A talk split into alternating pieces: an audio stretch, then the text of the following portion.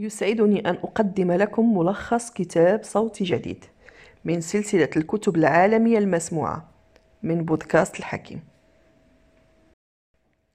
حلقتنا هذه مقتبسة من ملخص كتاب فكر وازدد ثراء. اكتشف قوتك السحرية لتصبح ثري.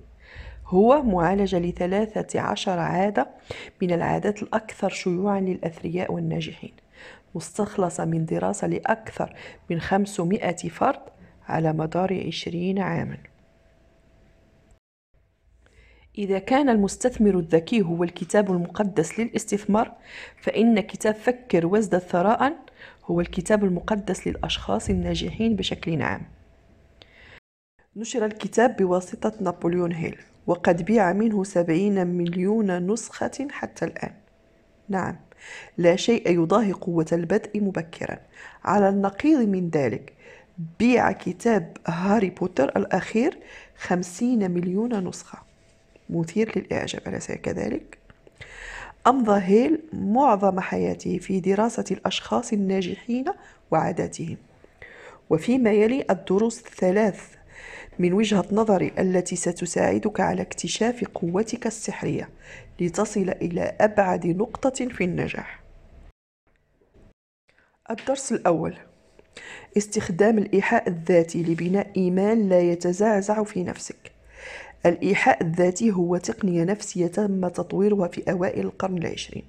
في الأساس تستفيد من تأثير الدواء الوهمي عن طريق تحويل أهدافك إلى نبوءات تحقق ذاتها من خلال طبعها في عقلك الباطن. يقول هيل إن السمة الرئيسية لجميع الأشخاص الناجحين هي هذا الاعتقاد الذي لا يصدق على الإطلاق والذي لا يتزعزع بأنفسهم وأهدافهم.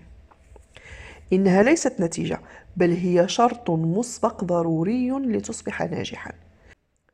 من خلال إخبار نفسك مرارا وتكرارا أنه من الممكن لك تحقيق أهدافك وأنه يمكنك تحويل أحلامك إلى حقيقة وأنه عليك أن تمضي في طريقك الخاص ولا تسمح لأي شخص بالتدخل فيها. وتشكيل هذه المعتقدات في اللاوعي الخاص بك. لا تبنى هذه الثقة التي تحتاجها لمتابعة أفعالك فحسب بل تتيح أيضا لأهدافك أن تتسرب إلى الجزء اللاواعي من عقلك حتى تقوم تلقائيا بمحاذاة جميع أفعالك بطريقة تقودك نحو هدفك. الدرس الثاني كن عنيدا وتمسك دائما بقراراتك. ربما يمكنك استخدام هذا الدرس لتصبح قاسيا بعض الشيء في الحقيقة يجب عليك ذلك. يقول هيل إن الافتقار إلى التصميم هو السبب الأكثر شيوعا للفشل الطويل الأمد. من ناحية أخرى يتخذ الأغنياء قرارات مبكرة ثم يلتزمون بها إما أن يأتي لهم بالجحيم أو بالانتصارات العالية. عندما قرر هنري فورد أن الموديل المصمم سيكون رائعته كان يعلم أن هذا سيكون على المدى الطويل. على الرغم من أن الناس طلبوا منه ابتكار نموذج جديد مرارا وتكرارا إلا أنه تمسك بفكرته. تم إنتاج النموذج الأول في أغسطس ثمانية وتسعمائة وألف وبدأ الجنون الذي تحول إلى خمسة عشر مليون وحدة. آخرها تم تصنيعها في عام سبعة وعشرين وتسعمائة وألف أي بعد تسعة عشر عام.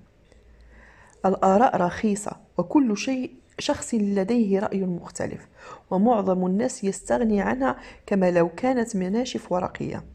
فقد تشوش تشوش عقلك بالتأثيرات السلبية.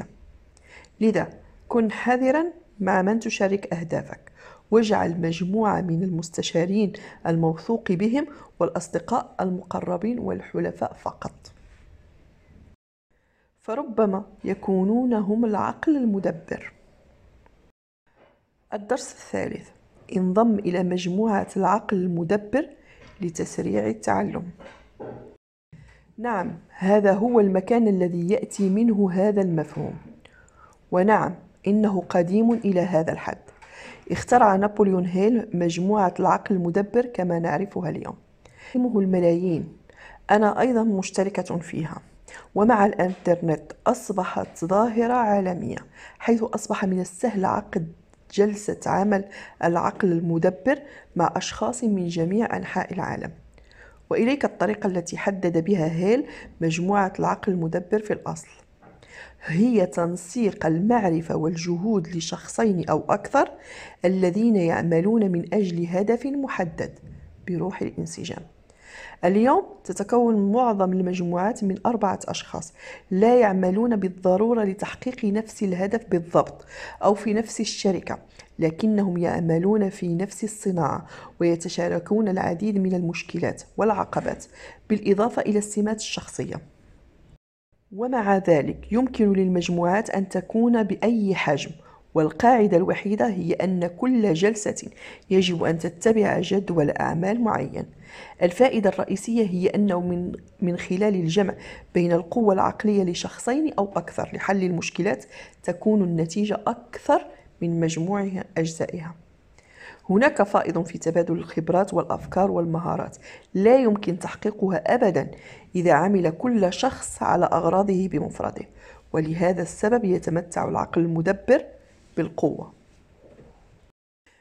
بصراحة من الصعب حقا اختيار ثلاثة أشياء من أصل ثلاثة عشر فكرة خاصة لأنها كلها ملهمة. لكني أعتقد أنني قمت بعمل جيد.